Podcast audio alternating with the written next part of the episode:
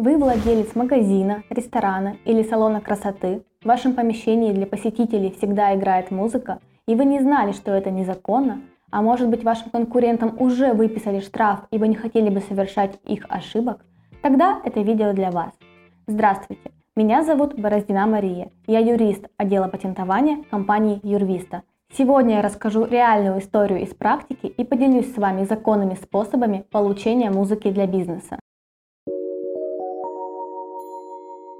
В ресторане города Казани сотрудниками Российского авторского общества были выявлены факты незаконного воспроизведения музыки. Одна песня играла в туалетной комнате ресторана, а две другие исполняли резиденты Comedy Club.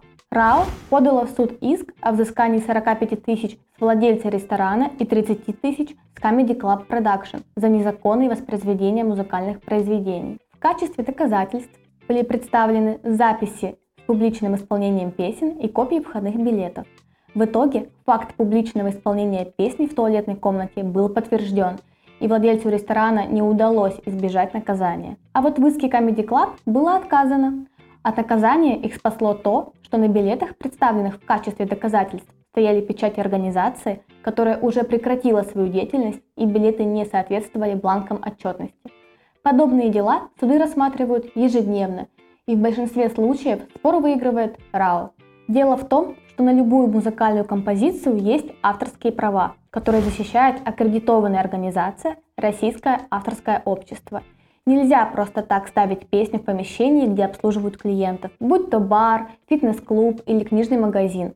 Правила для всех одинаковые, и за любое коммерческое использование музыки надо платить.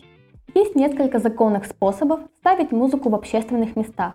Вы можете подписать возмездный договор либо с российским авторским обществом, либо с иным профильным агентством. После подписания договора вы сможете ставить музыку из базы посредника. Также вы можете воспользоваться репертуаром специальных музыкальных библиотек, где находится множество бесплатных композиций с открытой лицензией.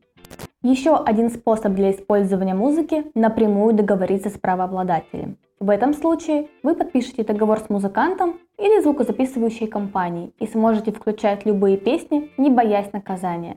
Ну и, конечно, вы всегда вправе ставить музыку для посетителей собственного сочинения. За нее платить точно никому не придется. Проверки РАО проводит ежедневно по всей России и, как правило, наведывается в компанию под видом обычного посетителя – на наш взгляд, легче и быстрее воспользоваться одним из указанных способов и законно ставить музыку, чем в дальнейшем столкнуться с судебными тяжбами, потерять свое время и заработанные деньги. Подписывайтесь на наш канал и оставляйте свои комментарии. Удачи вам и вашему бизнесу!